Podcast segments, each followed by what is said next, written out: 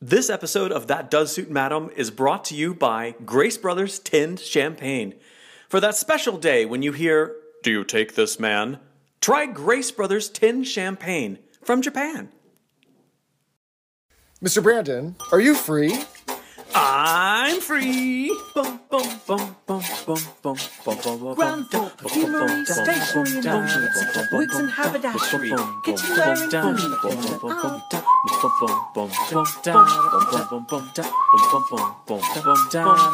First floor, telephones, gym.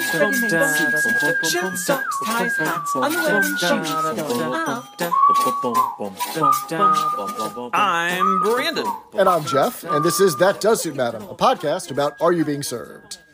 All right. Hey, Gladys, how are you? Oh, she's doing well. She's sparkly and ringy. I don't know. Hello, Mr. Jeff. Hello, Unanimous. Where is Esmeralda? She's on sabbatical at the Costa Blanca. She's visiting Mr. Granger. Just visit Mr. Granger. Awesome. Yeah, so here we are again. We've had lots of contacts, and can we just lead with an apology? Is that all right, Mr. Jeff? Is the floor open to apologies? you have the floor, Mr. Brandon. Oh, good. Well, thank you. We would like to officially recognize our pals, our friends, our comrades, our mates. our mates um, at the Sitcon. I can't even get it right. The Sitcon Club podcast. Hello, guys. Um, um, we were calling it in the last episode Podnose, which is the uh, what the network they're on. But the the podcast name is the Sitcom Club. Sit. I can't say it. The Sitcom Club and um, they're really cool two bunch of blokes uh, originally from the UK who review British TV shows, and you should check them out. So I just wanted to give them a name check and apologize for calling them Podnose, which is the network, not the name. So they've So- all done very well. Uh, you know who else has done very well is the Fat Old Nerds podcast. So this is these are Yeah. three guys from somewhere in the states. I'm going to guess by their accents from the South that have a really eclectic uh, range of interests, from sci-fi movies to UFC and MMA and wrestling. RuPaul's Drag Race. RuPaul's Drag Race, and one of them is a fan of Are You Being Served and found out about us. So, um, yeah, go ahead and give those guys a listen as well. You've all done very well, fat old nerds. And um, that's what they call themselves. So thank you. Yes. So thanks for listening. And they sent us some nice love. They sent us a nice little um, voicemail on the Peacock hotline, 662 Peacock. Uh, appreciate that. We also heard on Facebook uh, from Michael and Jason. And we had some uh, messages from our pal Heidi from uh, Iowa, did we not? Yeah, and she asked a really interesting question about the movie. How in the show, Miss Bakewell is somewhat competent, right, as a secretary. Hmm. You know, she's not as helpless as the one who filed everything under A. A letter, a file of yeah, complaints, a. right. She she always takes notes from Mr. Grace. She's valid. Yes, Mr. Grace. We'll throw it away. Um, but in in the movie, Miss Nicholson is not as competent. Like they completely changed her character to be a little bit less so. You know, really struggling with the with the typewriter. So I'm confused. So is Miss Bakewell played by the same? it's the same oh, actress, Penny Irving. But but they just changed her name. they just changed the name completely. Oh, Yeah. Hmm. I wonder if the reason maybe they changed the name is. I think I mentioned this to Heidi on Facebook. I said, well, maybe the writers were about to go home and have dinner, and they're like, oh, I can't remember her name. Let's just call her Nicholson and go home and grab a pint. Yeah. Sounds about par for the course for these writers. Yeah, you know, I mean, continuity is not their strong suit. Yeah, this is, that really annoys Mr. Jeff. Me, I don't really notice most of it, so I'm okay. But it it drives him off the wall. we also got a message from our faithful superfan Jeff Y about some notes about the club, and as you'll hear when we publish the club, um, you know, we talked about a lot of those those uh, uh, observations already. So good eye on that, uh, Jeff Y. Uh, and so while you're at it, everyone, please wear a mask and wash your hands, and remember, Black, Lives Matter. Lives Matter. Hooray! So, Mr. Jeff, what are we talking about this week here on the podcast? So today we're going to talk about Series 6, Episode 3, Do You Take This Man? Which, for the record, is my favorite Are You Being Served episode of all time. Whoa!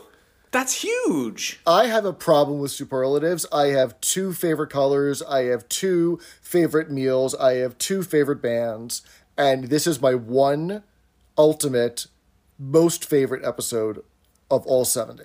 Well, it sounds like you're having trouble choosing favorites if you have two favorites of everything. Right. except except this. This is one of those few things where nope, one stands out from the others. There's a Oh clear my leader. god. And so and we're gonna talk all about why. I'm I'm I know he's just he's just chomping at the bit, ladies and gentlemen. He can't wait. Unanimous. Um, so let's take us back. So the 29th of November, 1978. What was Yeah. going on back then? So that week in the news, um, San Francisco Mayor George Moscone and Supervisor Harvey Milk were assassinated by uh, former Supervisor Dan White at City Hall, which was a major pivotal moment in the gay liberation movement, Yeah, it was. as it was was known at the time.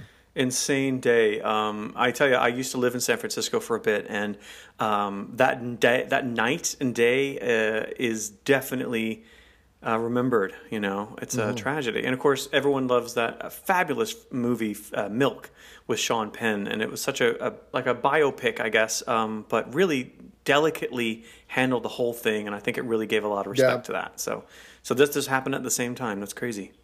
Uh, this is quite a sensitive episode to some people, isn't it, Mr. Brandon? It is, it is, Mr. Jeff. It is, it is. Um, uh, you know, I was watching um, the episode on BritBox, and man, I would love for them to sponsor the show so much.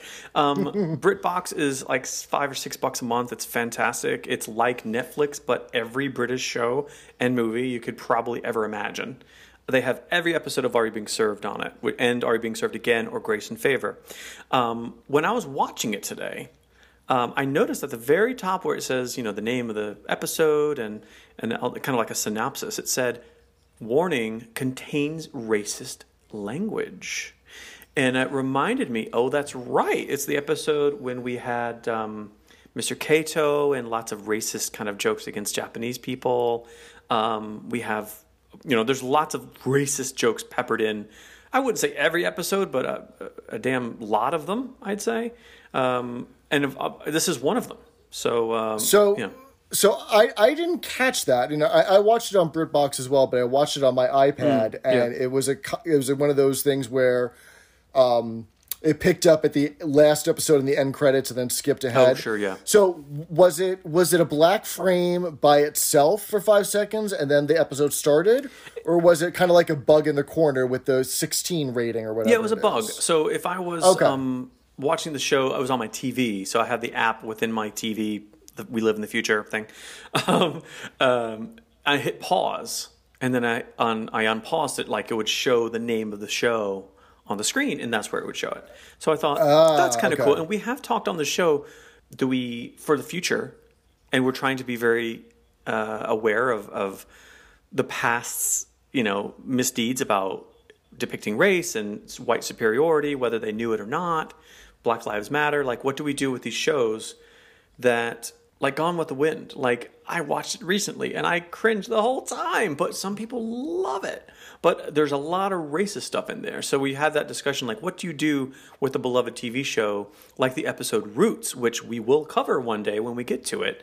do we not watch it or do we talk about it and provide a lot of context and like explain how it is racist and give space to that well what they did in, at, over at britbox is they put a little disclaimer and said you know this show from 1978 it has racist language in it so i mean obviously you, you didn't notice it and i was watching on a different program a different vehicle um, but you know at least they're doing something at britbox you know that's We will definitely talk about those two words when the time comes. yes indeed All right. So the show opens, and Mr. Harman brings in not a center display unit, but some eyeglasses for Mr. Humphries to choose from, since he's been getting some terrible headaches lately. Has anyone else's eyesight gone to complete shit in the pandemic, or is it just me? All I do is look at a screen all day long and all night long, so my eyes are probably not the best. So even very early on, like around April, I mean, uh, listeners, I wear glasses and or contacts. Um, I am nearsighted in one eye and farsighted in the other, so God. I have to have them on all the time, right? If I don't have my glasses on, things are just kind of blurry. Do you run into things thinking they're far away at the same time? just with just with my left leg? Yes, exactly. No. Uh, it's just that things are things are never crisp. If I don't have my glasses on, things are never crisp unless I'm like focusing on one side or the other, right? Jeez. Okay. Um, And so I've been f- noticing that when looking at my desktop monitor or when looking at my phone, I'm not able to focus. It's still blurry. I've had to take my glasses off sometimes in order to be able just to focus. And I went to the eye doctor for an annual appointment in the summer, and he's like, "Yep, this is also you getting older. Thanks a lot, doc, uh, and also just being at a screen all day that's not set up ergonomically, right? at your office, you're at an office-sized desk with an office-sized chair, an office-sized height." That's made to be ergonomically correct for optimal viewing. Right. And whatever your setup is at home is not, right? So anyway, Mr. Humphries is trying on some very Elton John style glasses. You know, at one point, uh, Mr. Lucas even makes a veiled reference to that because Mr. Humphries asks, "Are they in harmony with my personality?" Well, they would be if you had an electric organ to go with them. And if that's the second time they've kind of made an Elton John esque joke Reference. reference Right. to to El- to uh, to uh, Mr. Humphries. Um, you know what a pity Mr. Harman couldn't just wheel into your apartment there, Jeff, and say, "Oh, we've got all those glasses for you." That would have been very handy know. for you. That would be very handy. Um, Warby Parker, if you're listening, I think you need to get um, Mr. Beverly Harman from East London to be your new delivery person because that sales would go up immediately. Can you imagine if like Warby Parker? Okay, Warby Parker, if you're out there, if anyone works there and they love Are You Being Served, can you please come out with like a Mrs. Slocum range of glasses? I mean, wouldn't they be fabulous? They had like that uh, that cat eye kind of thing, or maybe the Mister Humphries collection. We're already trying these poor people at Humphrey Slocum. Uh, do you think that they've gotten like bags and like remember that movie um, uh, Miracle on 34th Street when the the mail brings in like all the sacks sacks? of mail. Are they bringing sacks and sacks of, of handwritten letters from all of our unanimous? We demand you make uh, rainbow sherbet flavored I, uh, uh, sorbet for our favorite podcast. We apologize, Humphrey Slocum, but we still think you're really cool.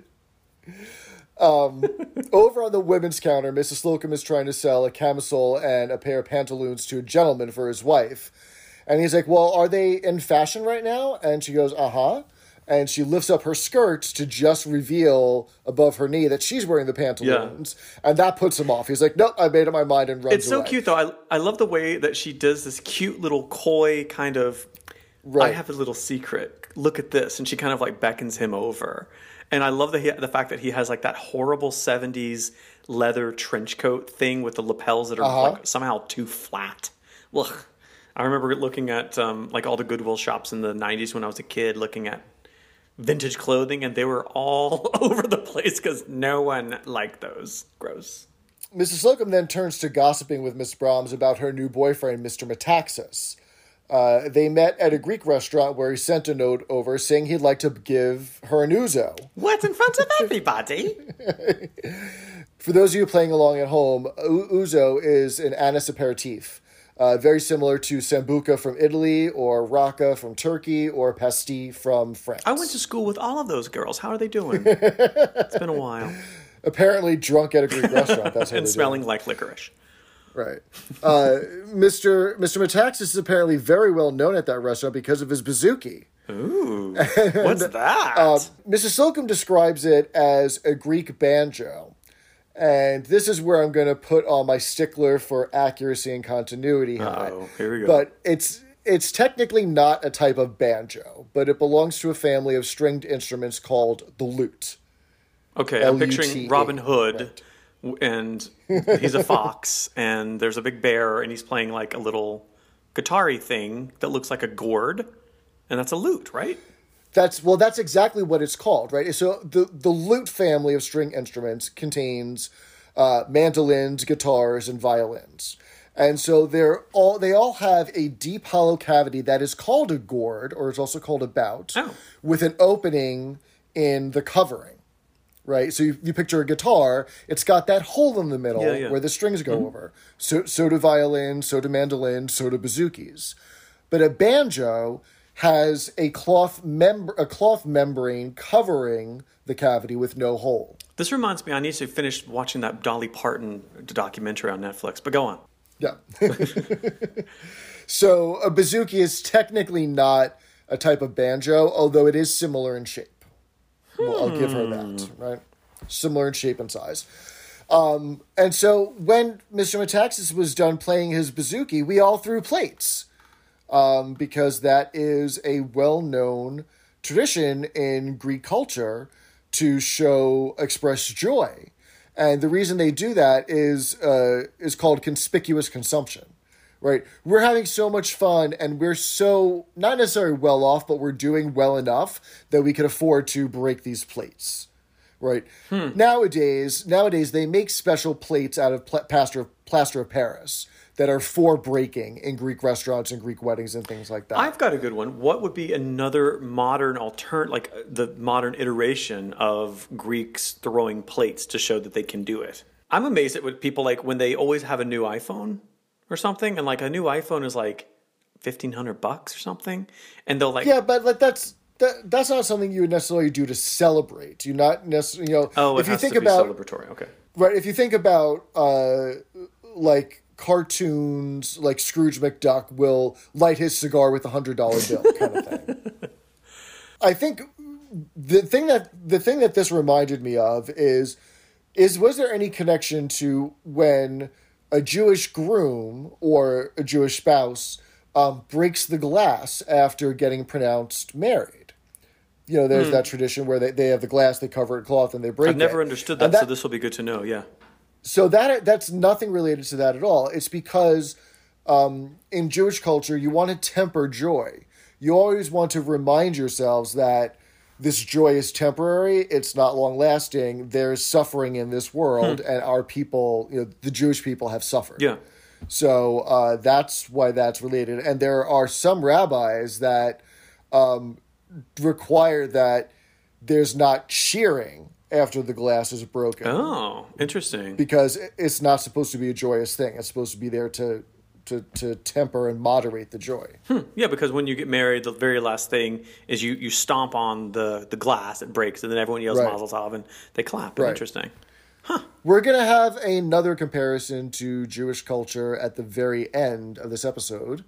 Um, that has nothing to do with the two offensive words. And happy Hanukkah for the for the record. It's uh, what the sixth night of Hanukkah when we're recording. Say skandalikas. Um, is it is it the sixth? It's maybe is the sixth.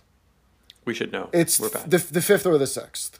I don't know. I'll have to go check my neighborhood menorah. Chag Sameach. There we go. Yeah. Um, so Mr. Metaxas proposed last night. Uh, and it was supposed to be a secret that Mrs. Slocum confided in Miss Bromson, but she said it out. He popped the question! and so everyone hears, and Captain Peacock calls the gentleman over and shares the news, right? Um, eventually, Mr. Rumbold gets wind of it. May I be the first to congratulate you? You're actually the last. Um, and he reminds Mrs. Slocum that her trousseau, her wedding dress, furnishings for the house, bathroom fittings, carpets, hardware, and one day prams and layette are all available at Grace Brothers with a staff discount. So, So how, how good to know you got a one stop shop. so I know what a layette is, which is basically like all the stuff you need for a baby, like all the stuff Right. in general. But I thought Trudeau was the Prime Minister of Canada. Ba-dum, bum, ba-dum, bum. Um, yeah. So what is a um, trousseau? What is that? I feel I feel like we talked about a trousseau already when someone else was getting married. Did Was we? there another? Has, has there been another proposal or another almost marriage here? A trousseau is all the things a bride needs for her wedding. Oh, so you her did dress, mention, her like, the veil, borrowed thing, her the garter. blue- Yeah, yeah. Okay. Interesting. I don't know which episode that was. Yeah. Who else? Who else would have gotten married? Well, there was the episode where um, Carl Scholten and Captain Peacock and the car park with Stephanie, and she was going to get married and called off the wedding. oh, maybe. Maybe that was it. Our notes say that we mentioned that word in a change is as good as a rest, which is when they were in the toy department. Oh, with Betty, um, the 25 pound, Oh, the the the bride and the groom. and she comes with a trousseau. The, the expensive Very dolls. nicely right. done. There you Very go. Good. That's what it come Yep. handy. So down in the canteen, Miss Brahms let them know that Mrs. Slocum is worried about the cost of the wedding, since it's the bride family that pays, but she's the only one left, or so we think, because we hear about a long lost relative coming up soon, How, right? can, oh, how very, very Deus ex machina? um, Almost. Throw me a bone at the holidays. So uh, they're talking about you know the all of the members of a full wedding party and uh, who who's going to give Mrs. Slocum away and who's going to be the page boy. Um, here in the states, we have the ring. It's called the ring bearer. Uh, and it turns out that Mr. Humphries was a page boy once, not in a real wedding, but in a basement production of Twelfth Night over at Derry and Tom. So apparently he worked there as well, but I guess didn't cross over with um, Mrs. Slocum, who worked there and went to the social club once. Right, right. Um, is this the scene where he wears like silver buckles and a little uh, velveteen trousers and a cute little And a outfit? Faunt- Fauntleroy Bob. yeah, and, and someone says, "How old were you? You must have been so cute." And he says, 31. 31. Oh. So he was dressed as a page boy, but he played viola in Twelfth Night. And I mean, I, I get, you know, the, the whole point of Twelfth Night is that Viola dresses up as her twin brother, Sebastian. Uh, you know, s- uh, modern take, the modern adaptation of that is the Amanda Bynes movie, She's the Man, where she dresses up as a, a boy in order to get on the soccer team or something like that. I don't even know 12th Night, so you might have to rewind that a little bit. Yeah. So is that like Night- a, a Shakespeare thing or something? Yeah. It's. It, I was gonna say it was uh, written by this guy named Bill. Oh, that's why I Uh, don't know it because it's, it's fancy. Yeah. Yeah. You know, it's been a long time since my high school English classes remembering the plots. And the way I make connections to Shakespeare is through its modern adaptations. You know, uh, The Taming of the Shrew. Oh, right, that's 10 Things I Hate About You, starring Julia Stiles and Heath Ledger. Okay, well, hey, if it's got Heath Ledger in it, that can't be bad. There you go. so um, Mrs. Slocum asks Captain Peacock to give her away, and so he takes Mr. Rumbold to ask young Mr. Grace if they can have the reception in the boardroom. How terribly boring, Depressing. right, would that be to have it in that god awful boardroom? I mean, now that it's been redecorated in that Art Deco manner, it's you know it, it's probably better, but but it, it, gets better. It gets better, folks. So. They can't have the boardroom on the 30th because Mr. Grace is giving a tea party for distressed nightclub hostesses. His charity work. his charity work, um, which is hysterical in itself. Um, they're using the word distressed here to mean un- unemployed. So young Mr. Grace decides that um, he can have them. He can. They can have the wedding in the department instead, as long as Grace Brothers does the catering. So that's even worse than the boardroom. That's like a deterrent, actually. Because you're getting married among like all of these rails and racks of like simulated fur coats and wife fronts. Well, it's the one stage they had. Basically, it was a lot. Yeah, it was again probably a lot fucking easier to do. They'll just have it on the floor. That's fine. We don't have to do a whole new set. Speaking of uh, catering, I, I understand you have a sneak peek to uh, what the Grace Brothers Canteen can do for a planned event, don't you, Mr. Jeff? So, so the standard menu that they offer is smoked salmon, breast of chicken and asparagus tips, petit four, and champagne, all for six quid a head, which is quite reasonable, even when you allow for inflation in today. That's what you'd have, you know, a per plate charge at a catering hall or even a, a, a decent restaurant. So, as we talked about before, six pounds in 1978 converted to 2020 and put into the USD, United States dollar. What would that be? Would that be about 30 bucks? So, all right, so let's so let's think about. I just this. sprung So- this on them, folks. six pounds then is about He's using his fingers. Uh, it's about 30 pounds today which is about $40 Damn, it's expensive to have a wedding. 40 bucks a head? yeah but but i mean that's if you go out to like a decent restaurant that's not like a casual applebee's or chili's you're spending $40 a head on on a starter a main dessert and drinks No, that's true. No, you're right. right And So- you know, for the record, Applebee's doesn't have to be so casual. I put socks on underneath my sandals when I go to Applebee's. Thank you very much. I I I will admit that I did I just ran out to the market um, before uh, podcasting because we are expecting a major snowstorm here in the uh, New York City area, and so I had to get a few last minute things, and I definitely wore socks and Crocs to run out to the store Shameful. around the corner from my house. Anyway, so uh, Mrs. Slocum can't afford six bob ahead, uh, six quid ahead, because she still thinks she's got to pay for it herself. So they're having Japanese tin champagne. Thank you to our sponsors. Thank you. Yes. Uh, and remember, everyone, if it's not from the tin region in Japan, it's just Sparkling wine. yeah. Um, and a few dead things in jelly, some aspic, and that's apparently much more affordable. Um, yeah.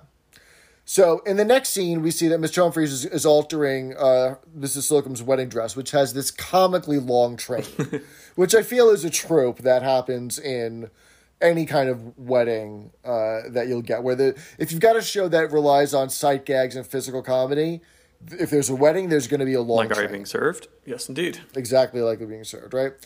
Um, her dress doesn't zip up in the back, so they like push her over the counter, tell her to take a deep breath in and then out, and they finally get it closed. Except it opens in the front. So I noticed something very interesting, and I was curious if you would bring it up. Her corsets. no, Were you interested in her corsets? never in my life. Um, but I think they did a bit of editing. Did you notice that? oh, oh, absolutely. Yeah. because they had to unzip it in the in the right front. and if you Yeah. notice like it was this weird little flash or something and i was like how are they because whenever they do these things because there was no cgi there was no like blue screen or anything back then it, what, what you saw on screen is what actually happened um, and i was curious like how are they going to is there like a special zipper with a with a, a, a cord that's like fished through her dress that she's in Right. secretly pulling or something. But I think what they did is they stopped the, the camera or they just filmed it and spliced it Right. together. Uh, and then another scene when uh, Mr. or when the Archbishop, the Greek priest or whatever, you get to see the um, the audio microphone on a little boom the mic, boom yeah. mic in the in the camera. I love when you see little bits like that because it's so like hodgepodge. Is that the word? Like just pieced together, and it's not. It's so much less slick than a TV show would be these Yeah. days. I love it. Yeah, it's cool. But it, it- adds to the charm. Yeah. Right? Um, so we Mrs. Slocum lets everyone know that she invited her well-off uncle from America to the wedding. Yeah, as you do, because you just send invitations to everyone to notify them To, to bring happening, bring me things. Yeah. to, to bring in the presents. And it turns out he's coming to the wedding, and he's giving them a house. Not only a house, house. I love how she like con- con- conjoins a and house. House. house. um, I wonder. I wonder where they're going to live because Mr. Metaxas currently lives in Wimbledon. We found out in Uh-oh. South London, Yeah. which would have been terrible for her commute to the um, uh, to the uh, to the the store. The corner of Right, what street was it? Limley Street. Thayer. Street. Thayer Street. That's right, because in um, the club, no, was it the club or by appointment? We realized it was by appointment. The episode we realized, yeah. oh, Mister Mister Jeff triangulated and did some trigonometry and figured out exactly where Grace Brothers was. Thayer Street. Yeah. I mean, she would have to take, she'd be at the very end of the district line. and so she'd have to take the district line to like, uh, not to Pat, not all the way up to Paddington, but, um, somewhere around like in, in Kensington and then transfer for the circle line up to Baker Street.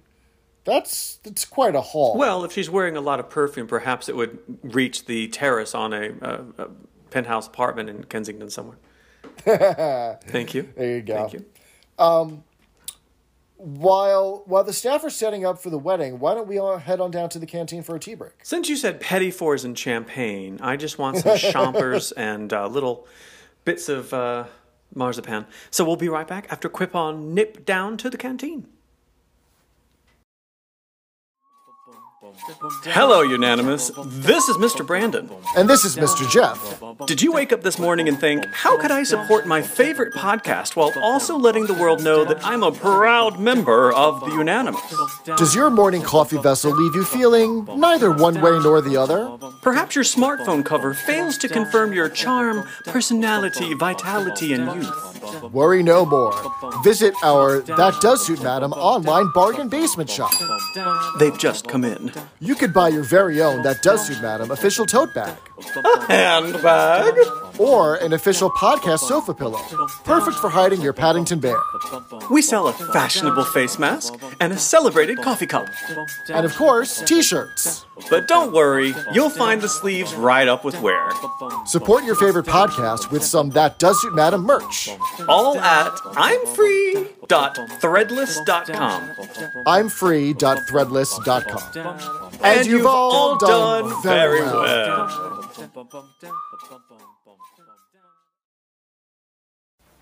So, Brandon, how are the canteen petit fours?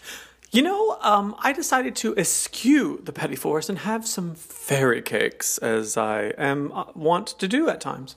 How about you? Well, on my RSVP card, I had put that I wanted the chicken francese, but they ended up giving me the salmon. I'm like, ew. So I ended up just going for the the, the salad and um, bad bread instead. That's depressing, but typical of the canteen. Oh, Typical of the canteen. So, why don't we try uh, do a, a very favorite segment of everyone out there in the unanimous land? A segment sometimes we skip, sometimes we don't, and that segment is called "I am unanimous in this." Hooray! And this episode is about Christmas time is here. Ooh, do it do it in the uh, Charlie Brown voice. Oh, I can't do it. What, like the teacher? Wow, wow. No, no, from from the from the special where it's uh, the children falsetto, but it's very like it's supposed to be happy, but it sounds mournful. Oh, because of all the. Christmas time is here. It's very depressing. Anyway, so we've already talked at length about Christmas on the Christmas Crackers episode, right? We talked about wearing the crowns and the Satsuma and the Sugar Mouse and all of that. But we're not quite done, right? There's some other couple of things uh, about Christmas that we just want to tease out there, just to let everyone know uh, about some different things that happen in the UK that don't necessarily happen here in the States. And also, uh, just a little moment in our little our our day and our podcast, our little love that we send to all the unanimous ears in the world, to say, you know, 2020 has kind of been a fucking sucky year. I think I can say. Um, so it's nice that it's a holiday season, and you might not be with your family or your loved ones because you're being safe and wearing your mask and quarantining. Um, but hey, you know, uh, it's good to wish people well, and I think that's kind of what we wanted to do here. And it's Hanukkah right so- now. Hanukkah's around the corner. Uh, whether you celebrate religiously or just uh, culturally, who knows? But um, it's nice to kind of take a moment out and say thank you to everybody uh, for listening to our show, and it's been a lot of fun. And we've gone just past halfway point uh, with all the episodes. Yeah. So thank you very much, listeners. We're very grateful for you this holiday season. We all wish you a very happy holiday season and a much happier 2021. And we're not going to sing the Holly Mistletoe Big Fir Tree song. We'll probably do that No. maybe next year, but we're not going to burst into song. Don't worry. So before we get into more Christmas, I do want to share uh, a bright light that uh, we can look forward to in 2021. Uh, you know, very recently they've started rolling out the vaccine in the U.S. and in Canada and in the UK. But I think that the the other, I think the more important thing that I've noticed that I think is even a brighter light is that I saw Lysol aerosol spray in two different stores this past weekend. That is a Christmas miracle, I think. It, it, uh, it has not been on the shelf at all since March. And I And want to just say one of the coolest things that's happened recently for me is fucking Biden Harris winning the presidential electoral you go. college today. So that's a There good you thing. go. So Christmas time in the UK, um, you know, there's there's their ske- their schedule for celebration is a little different, right? So they generally all the pubs are open on Christmas Day. Maybe not this year because they're Right. in you know London's in tier three lockdown right now. But you know, people will go out to the pub around eleven a.m. or so On Christmas Day? and have on Christmas Day and have a pint or so, and then come back and have the big lunch, the big roast around two or three. well, that's, that's sort of very, like very unheard of for us. Well, yeah, I mean, if you think about living in a small little village or even a small neighborhood in London, which is like a giant you know, metro area, the pub is sort of like your living room, right? I mean, that's what it's been described Yeah. to me, where you don't really have people over because everyone's home is kind of small and blah, blah, blah. It's just culturally, I don't know, more acceptable or whatever, just to have a pint down at the pub, which is kind of everyone's communal living room, which Yeah. I think sounds terribly charming.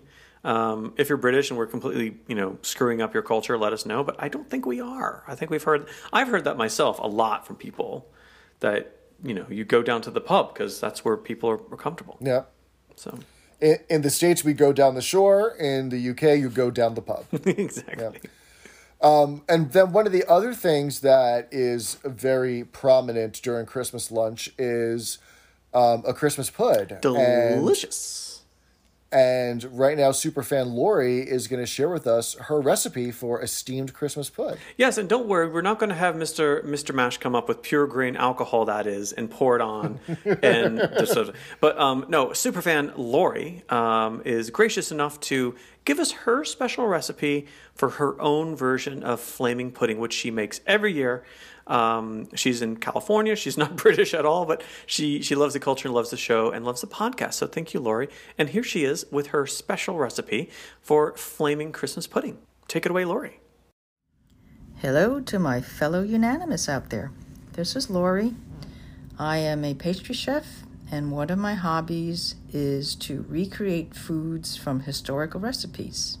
So, naturally, this time of year, I am doing Christmas pudding, also known as figgy pudding or plum pudding.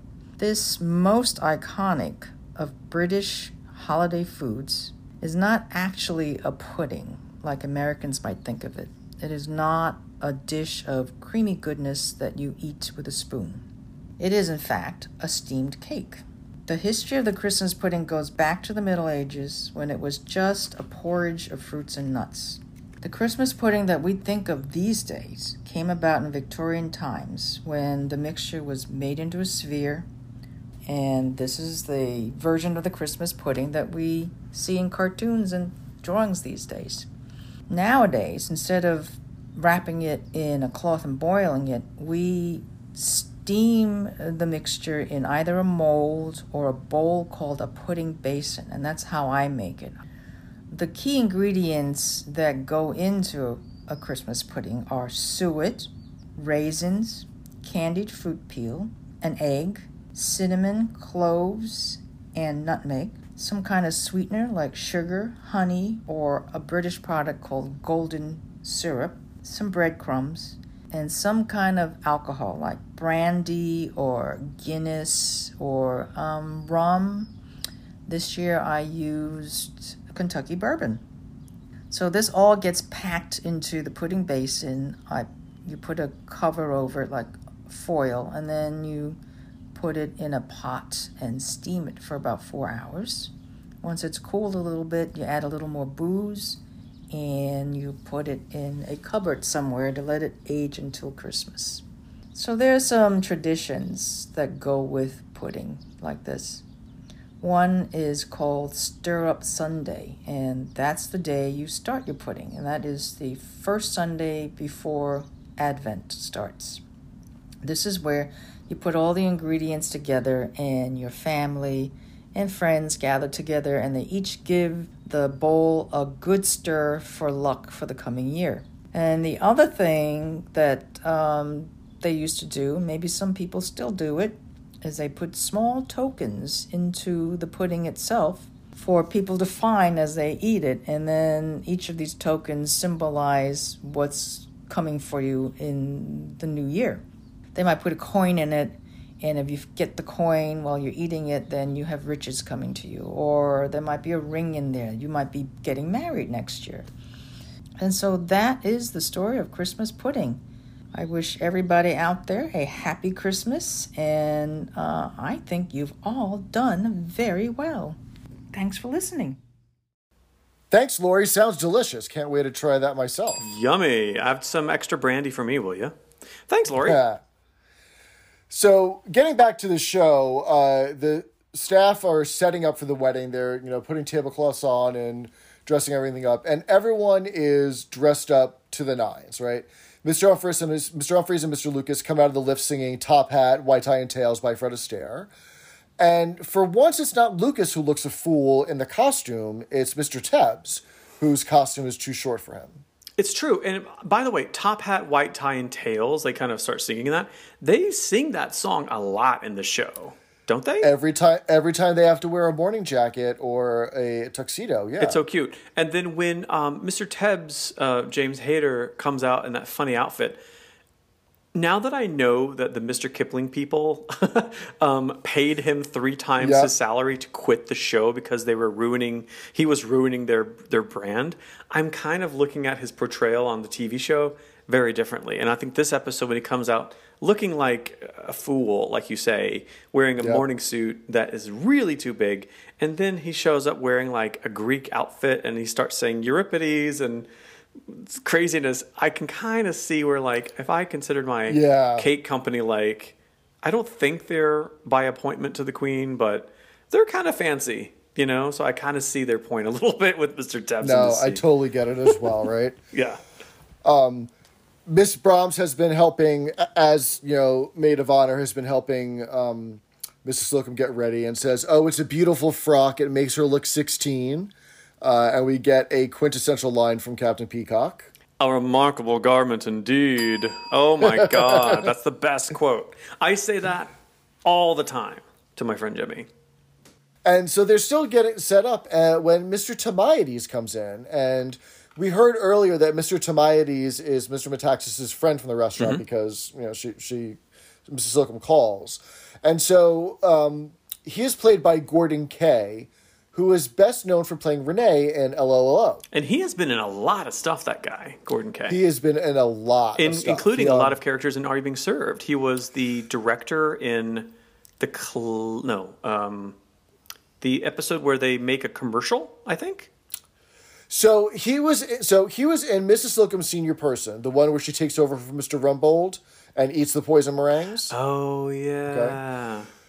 But he was also in an episode called Closed Circuit. And the plot of that episode is where the nurse does a voiceover for a commercial that Mrs. Bra- that Miss Brahms in because she's got her Cockney accent and her voice Right. is not suitable. And um, some wealthy guy falls in love with her and wants to take her on a date. So they have to do a ruse. They have to do a little bit of a Cyrano de Bergerac thing where the nurse is speaking for her. Okay. I, ha- I have zero recollection of this episode whatsoever. I don't. Now that you're saying that, I don't either. I don't know. It's, I mean, it, when you say that, it does sound familiar, but there's just so much content. It's, it all kind of jumbles up in my brain. But you know, Yeah. Gorden Kaye with that show Allo Allo. Um, I don't know how popular that is. I actually bet the people over the, the guys over at the sitcom club could wax eloquent for days about Allo Allo. Um, but was that a David Croft and Jeremy Lloyd show as well? I don't recall. I don't know if it is either.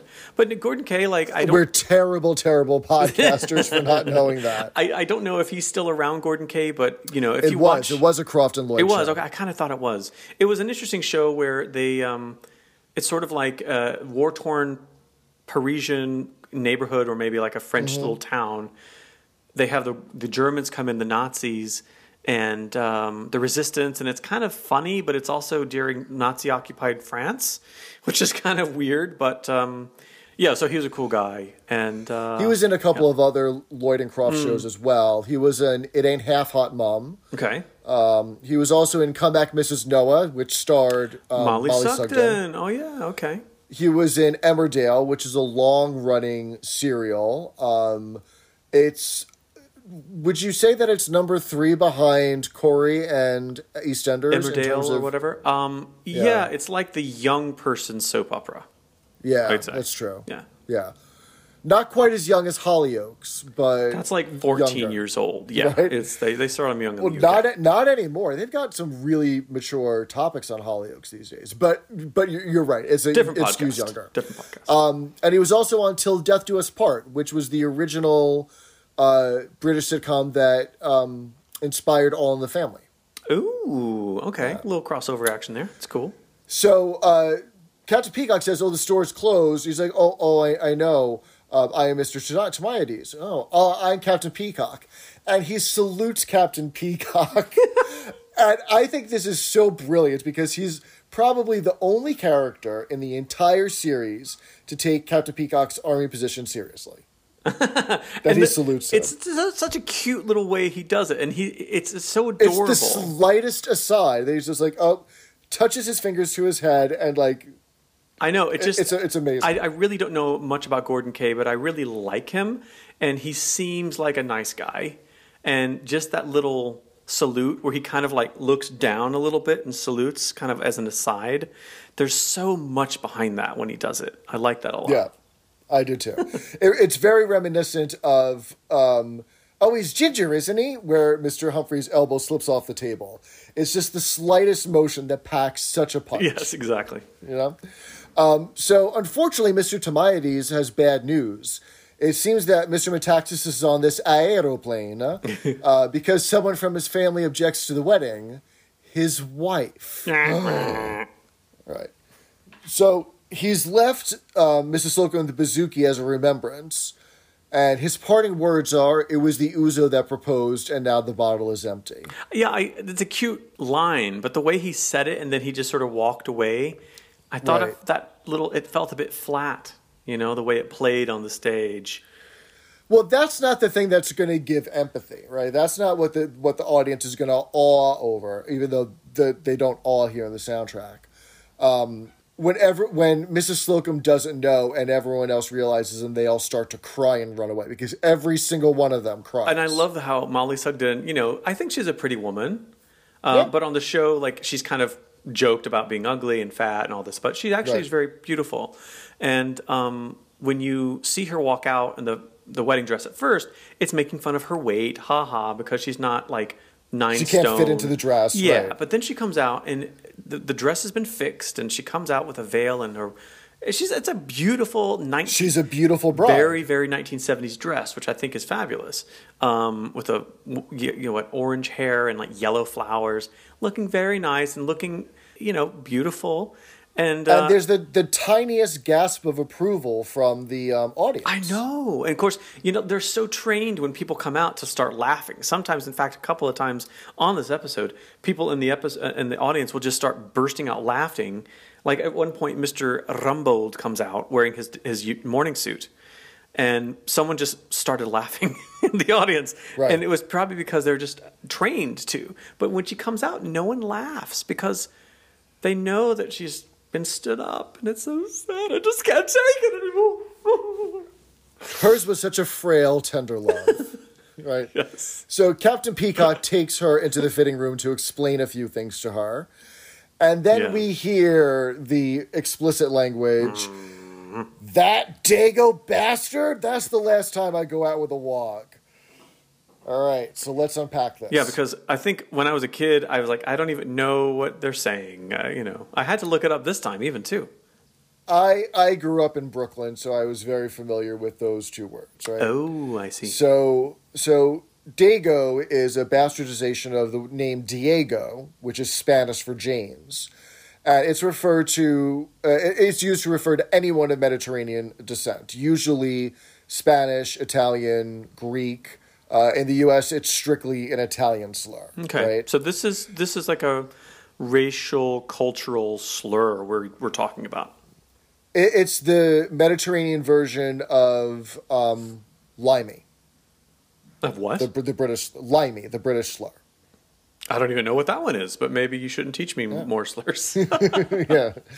Um, and then the other one is an abbreviation of Golliwog, which is a reference to an 1895 Florence Upton book uh, where one of the main characters was a doll that wore blackface.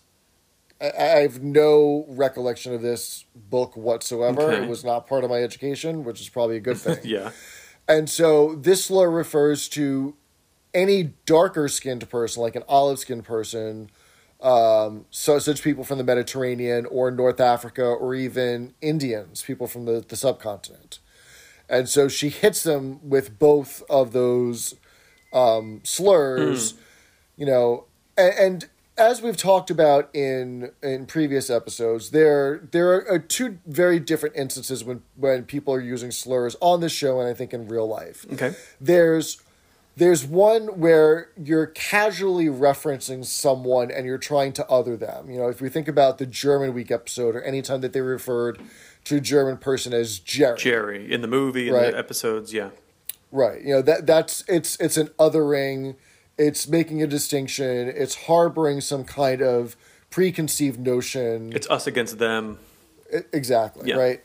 And there's there's the ones that are out of anger, right? Where you're it, it's also an othering, but it's the emotion is much more visceral Yeah. because it's immediate. And the subtext here is that Mr. Metaxas is cheating because that's what fill in the blank other ethnicities do. And so she's Yeah. pulling out these these slurs out of out of her her her book, out of her toolbox, uh, to express the disappointment and anger in what she perceives as, as acceptable in their culture and not acceptable. Yeah, and just hers. stereotyping everyone who happens to be essentially not lily white or Cauca- or or English Right. background, let's say, because you know you Right. could be from South America or India or, or anywhere in Africa. Well, or, I mean, you know. let let's face it. They they make fun of the Welsh and the Scottish in the show too. So no, it's true. yeah, unless you're English, you know. light skinned so- English. Yeah, exactly. Yeah, and so this is this certainly doesn't. You know, our, our discussion here is not to excuse uh, the use of the slur, and it wouldn't be acceptable on television today, and it's certainly not acceptable in real life. Yeah. But again, it's you know one of the things we try and do here is just explore what these words mean Yeah. and why the characters are using them and why it got a laugh. And I, I think that you know we as we've said before we have talked about this topic and we will continue to in the show as we keep going on. Um, I like that BritBox said, hey, you know, hey guys, there's going to be a little bit of racial um, language here, FYI. So I, I, I applaud them. Good good job, BritBox. Yeah. So the next sound we hear is Mrs. Slocum destroying the bouzouki in the fitting room. Um, and good job to the Foley artist for doing that because it actually sounds like a guitar being mangled. So, But not a banjo, a lute. Um, but not a banjo. Yes. So up in Mr. Rumbold's office, everyone is trying to figure out what they're going to do next. Like obviously the wedding's off, but um, Mr. Rumble signed the check for authorizing the reception, which costs 150 pounds. So today that would be 750 pounds or thousand dollars, which is a lot of money to to have to fork out. But having an entire wedding. It's enough to like fraudulently con an American uncle out of a house. right but um you know a thousand dollars for an entire wedding that's that's a bargain Nah, it's true. It is in a store though. yeah that's true. Not only to that but as you said we know that mrs slocum's uncle is going to pay for the house and she wants to keep the house. So they got to figure out some kind of scheme to get this to happen. So hmm. they want to see if someone from the band will play the groom and the best man and fake a wedding and they'll get mr tebbs to play the greek orthodox priest. I have no cognizance of the tongue So we find out that Mr. Harman sent away all of the Greek guests from Mr. Metaxas' side to a Chinese restaurant in Palmer's Green. no, I didn't get what that meant, and I'm sure it means something. Yeah, so it, it's a Greek neighborhood in the borough of Enfield in North London.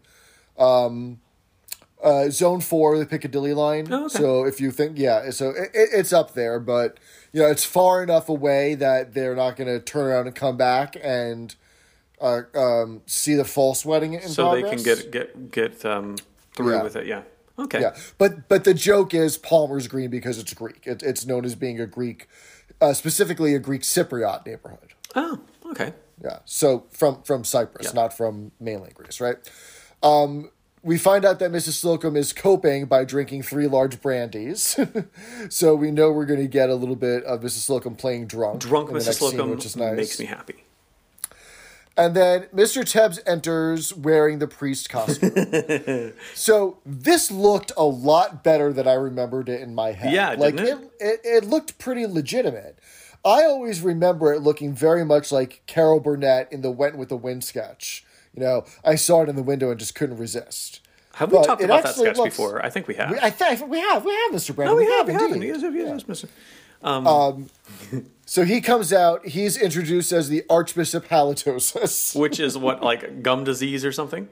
It's bad breath. it's the medical term for bad breath, right? And I love that they were kidding him out in the the novelty fabrics department, or they always make up some crazy department. And he comes out, and I, I, I was like you, I thought it would look like a bunch of curtains and craziness. But I mean, clearly, I think that probably really was um, a religious garb outfit for from some church or something. Yeah, it might not be authentic Greek. Yeah, that could very yeah. well be like Roman Catholic, but it's you know they definitely pulled it from like the religious section out of like the costume shop. Totally. Right? Mr. Lucas comes in wearing the best man costume, which is traditional Greek garb.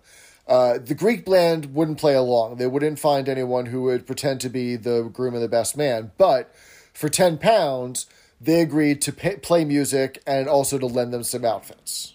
because nice. because of course they had spare outfits. I mean, I certainly their- would if I was a Greek band right. member, And we find out that Mr. Humphries is going to play the groom. which is a a, So- top- a part unlike what did he say? Like uh, I'm I'm playing against part is what he said. playing against type, right? um, and so we finally meet the uncle, Wendell P. Clark. Hello, everybody. Um, I'm Wendell P. Clark. And he is played by Norman Mitchell, who is not from America, if you can believe it, but uh, from Yorkshire. From Yorkshire. Actually, I'm shocked. Shocked, I tells you. he comes back to Are You Being Served in a little bit of a later episode in Lost and Found, where Tiddles goes missing. Oh. Yeah. Okay, we'll have to watch for him there. Uh, and he's also made appearances also in Comeback Mrs. Noah, in You Rang My Lord, Last of the Summer Wine, Adrian Mole, and Keep It in the Family, which we've talked about before, which uh, inspired uh, the American sitcom Too Close to Com- Too Close for Comfort. Easy for you to say. Um, Yeah. So he gets around. Again, there's about 10 English actors total in the world. Right. And he's one of the 10, apparently. Uh, they all rotate in Yeah, guest spots on all efficient. of the shows, right? um, he, he gets around, but he's obviously never been to America before because he gives himself away as an Englishman with saying, Oh, you're going to have the wedding ceremony right here. He's got the wrong em- emphasis on the wrong syllable. That's. You, you knew you just did that, right? Um, yeah, I've actually had a lot of British people like try to imitate because you know I kind of have a funny voice sometimes, and I talk like I'm on the radio. Um, so they'll they'll try to imitate it, and they sound like Wendell P. Clark. The you, you'll we'll have the wedding ceremony right here, guys, and they'll say guys, and it's really hard to imitate, but um, yeah, it's just not the nuance, the beautiful flow of the American language. Who? There was someone else who tried to pass for an American accent that said secretary instead of secretary. Oh yeah, who was that? I don't know. Can't think of it. Yeah.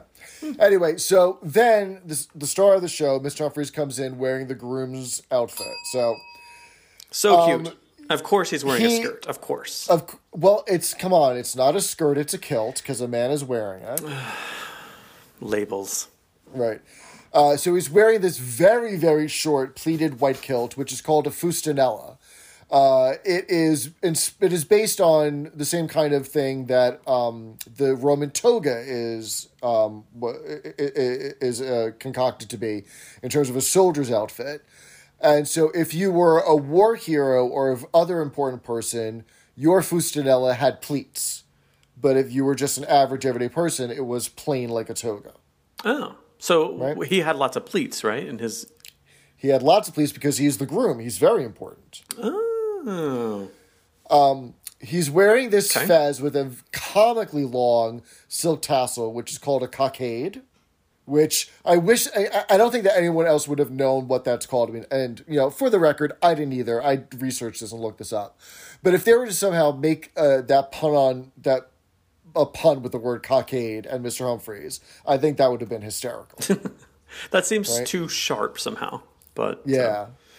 Um, and he's also wearing this tunic with billowy sleeves, right? So he's looking very, very campy in this traditional Greek um, costume. And not only it's that, hysterical. but he was wearing like white tights, and they have. I mean, the thing is, this outfit is very traditional, and if you see like the Greek I don't know what the term is, but like the Greek guard, like Right. doing The- the some Greek official guards, yeah. Greek thing uh, ceremonially, there'll be like 10 really handsome uh, men dressed up in this identical outfit, right? Well, not identical because the fustanella will be longer. Okay. The sleeves on the, the tunic will not be as billowy. It'll be a dress shirt. it was right? Humphrey, sized a little Right. bit.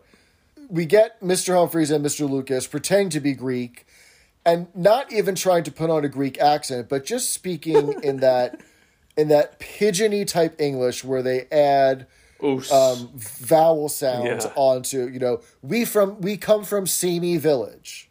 yeah. You know, there, there's nothing inherent about Greek That's that you Greek. need to add that e on here. Now, where they keep adding the os onto everything, yes, that is reminiscent of Greek language and makes a little bit of sense. But you know, we get a we get a bad setup in terms of we come from Sami village, but then Humphries nails it home with puff Puftos. Now, is there a real place called? there is not. There is not. In your dreams. I know. It'd be. I. I. I. Where, where exactly is this? Uh, this holiday camp exactly? It's Mykonos, is basically, right? Yeah. So Mrs. Slocum emerges from the fitting room and she's drunk as anything. She's like drinking straight from the bottle, throws it. We hear a little bit of a crash. Yay. And so Captain Peacock starts to escort her down the aisle, and the record is playing Here Comes the Bride, and it starts to skip.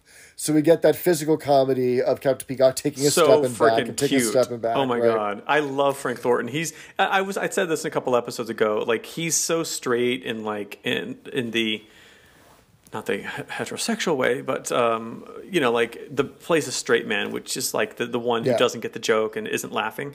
But he's I mean, there's so much comedy in that man. So funny. Yeah. So they make it to the altar, and Mrs. Slocum finally sees Mr. Humphries' costume, and she starts cracking up laughing, which immediately start changes to crying because she's shit faced drunk, right? Yeah. So Mr. Harman changes the record. It puts on a a uh, a Greek chant, uh, and Mr. Tebb starts doing this weird ritual where he ties their hands together with a pocket watch, uh, starts sprinkling salt and pepper over them.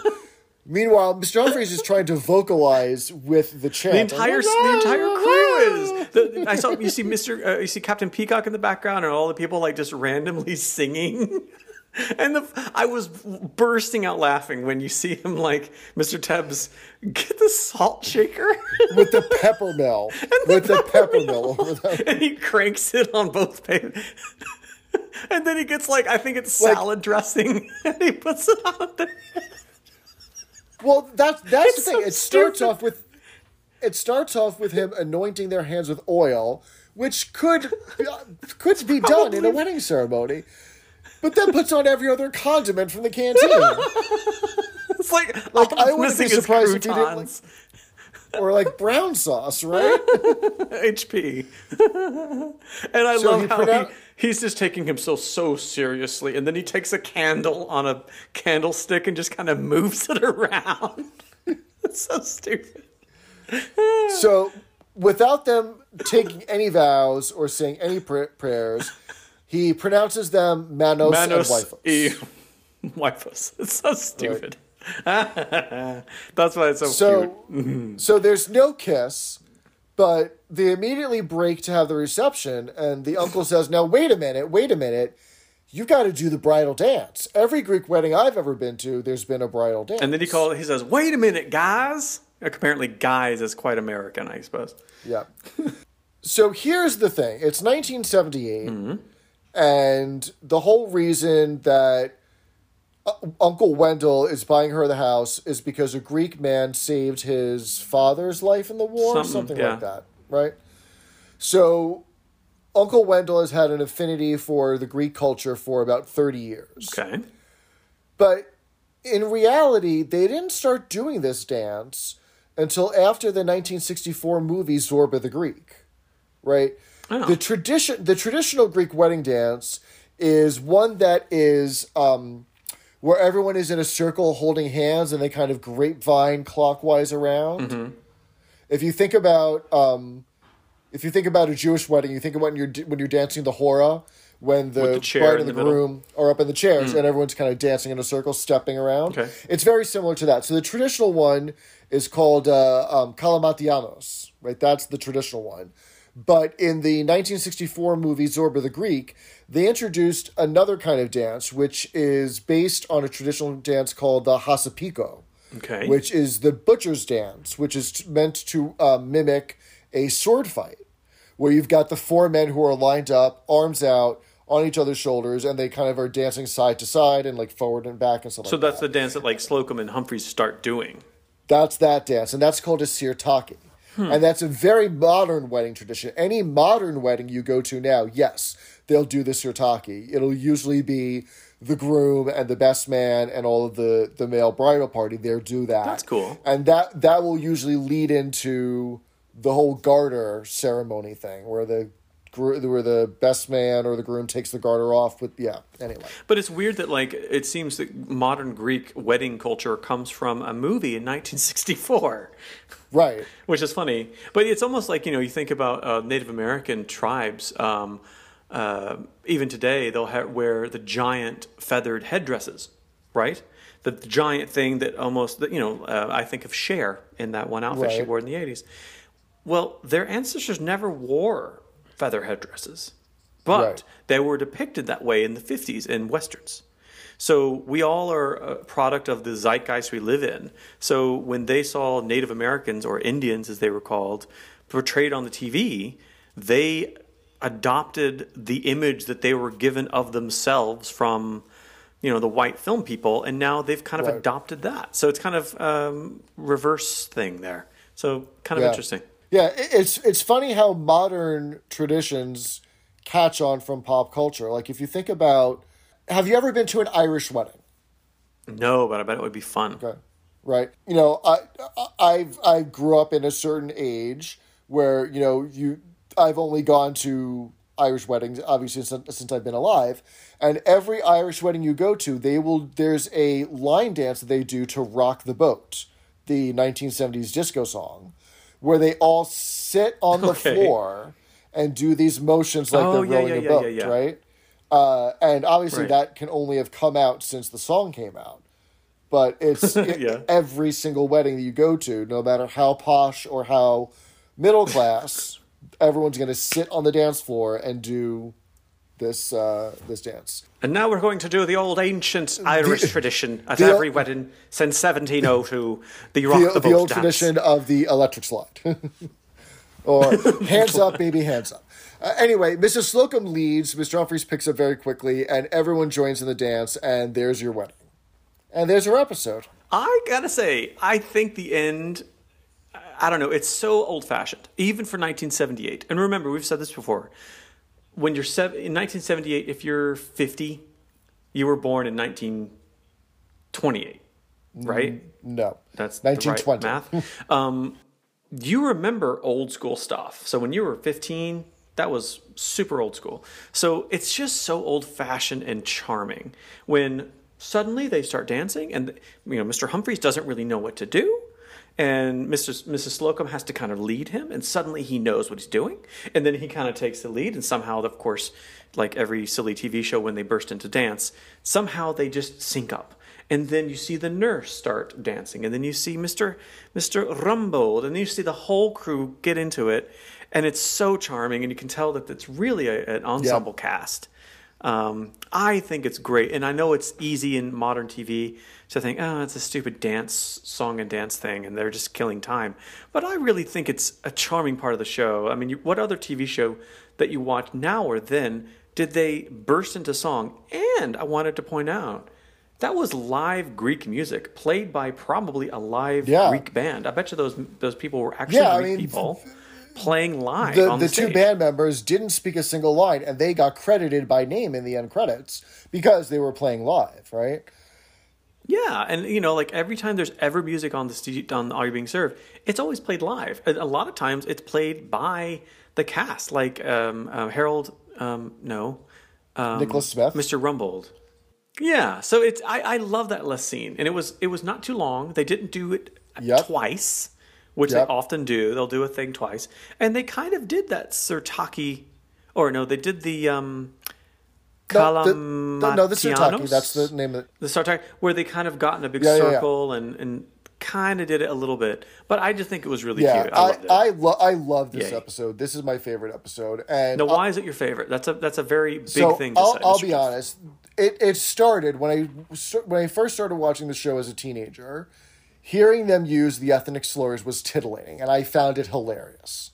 Because when you, when you have um, when, you're a teenager, these things are provocative, you know, and, and you're you're Yeah. seeing how people react to them, and that kind of humor. It was you know it was a little naughty. It was like, oh, I'm watching something that's like above my pay grade. I'm watching something that's a little too mature for me. You're you're you're you're pretending you're an adult Exactly. by watching this, and it's interesting because you grew up in Brooklyn. You probably would have actually heard those Right, slurs right.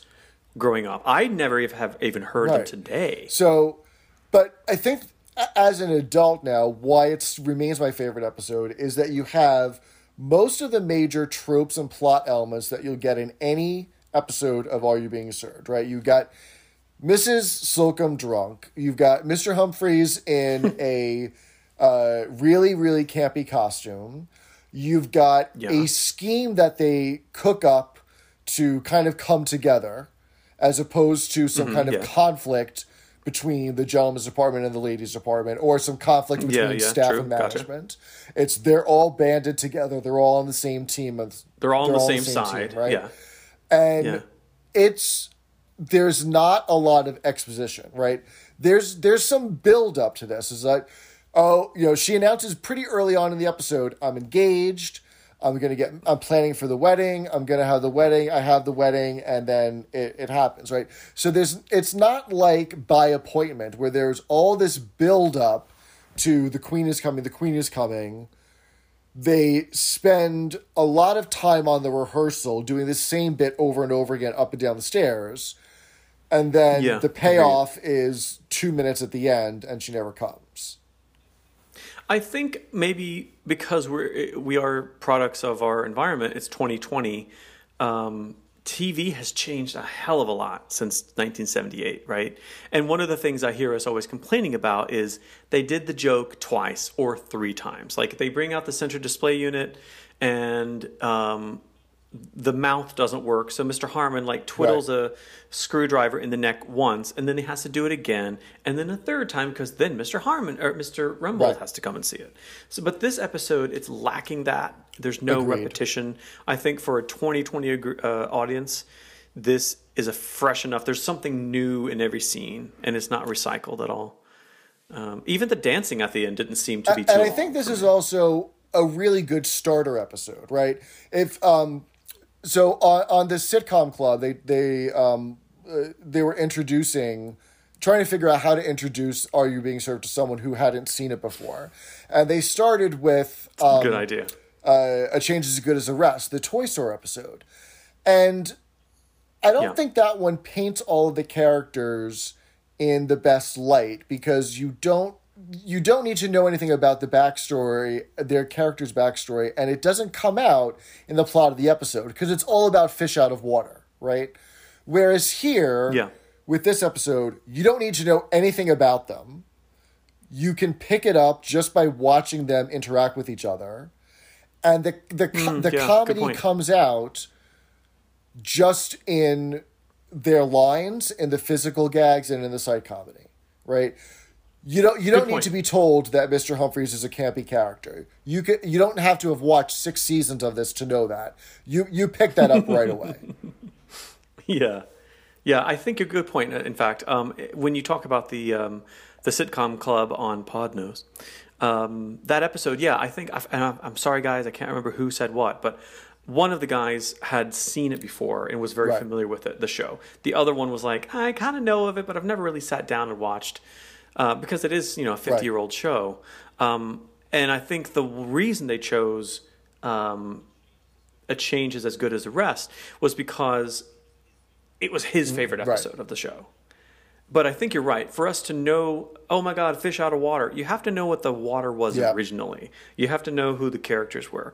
And I think this episode does a great job of that. You see um, Captain Peacock say to, in his very you know, uh, avuncular way. You love that word. um, Well, I learned it on the show, thank you, of like an uncle. He's the one who takes Betty Slocum aside and say, "Come into the um, into the uh, the, the changing Betty, room, Betty. Uh, Mrs. Slocum." Yeah. Betty, uh, first name basis. I have to tell you some some interesting. I have to explain a few things Like he's you, the yeah. one who's like, yeah, I have to explain some things to you. He's the one you you know who he is. You know who Mrs. Slocum is. You know um, who everyone is. So that's a good point. This is a interesting episode. It makes me want to do a, a thing on Facebook like, what is the best episode?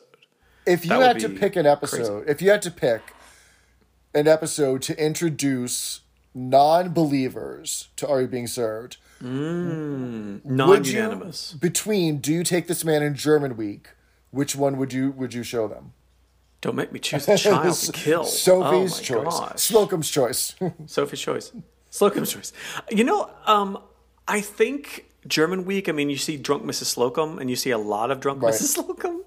Um, you don't see a lot of drunk Mrs. Slocum here, but you see the Archbishop Halitosis. of Athens or whatever, like grinding pepper, and everyone's like, "Oh yeah!" And of course, the Americans stupid enough to be like, "Oh yeah, he's oh, this is exactly what they do in Greece."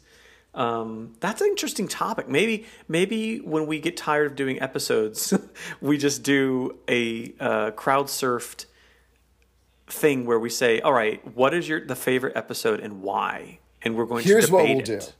Okay. Let's let's do a best of 64 bracket where Ooh, that's like the sports with the right straight where people we'll do. right? randomly pull seeds and pit episodes against each other and see where we end up. Ooh, I like can that. we okay. can we arithmetically do that because there are 70 episodes and it has to be um i- i- in power in it has to be 64 32 or 64 Well, if only one of us, Jeff, Mr. Jeff, loved numbers and spreadsheets and looking at data, I don't know. We'll have to flip a coin to see which one of those, which one of us does we'll, that we'll, a lot. we'll figure it out anyway so it's, it's people. next week listeners we're going to talk about shedding the load which is the episode where they vote each other off the island about who's going to be forced to resign God, I don't remember much about that episode. I can't wait. Well, this this this Um, but is hey- the one where no one votes for Mr. Humphries, as opposed to the one much later on where he almost gets fired. So Because of the missing there was money, some in the till. exactly. Mm-hmm. So, Mr. Brandon, if if our listeners in the UK want to call in and give us their best American accents to see if they could do better than Wendell P. Clark, Oh my how can they get in touch with us? That is such a good idea. So here's the thing we have the Peacock hotline 662 Peacock, uh, 662 732 2625. If you're not in the United States of America, um, it might be expensive for you to ring. So you can go to your iPhone or Google thing and Thing. record a voice memo. Google thing, that's Technical what they're called. term. And record a record a voice memo on your phone and email that file to us.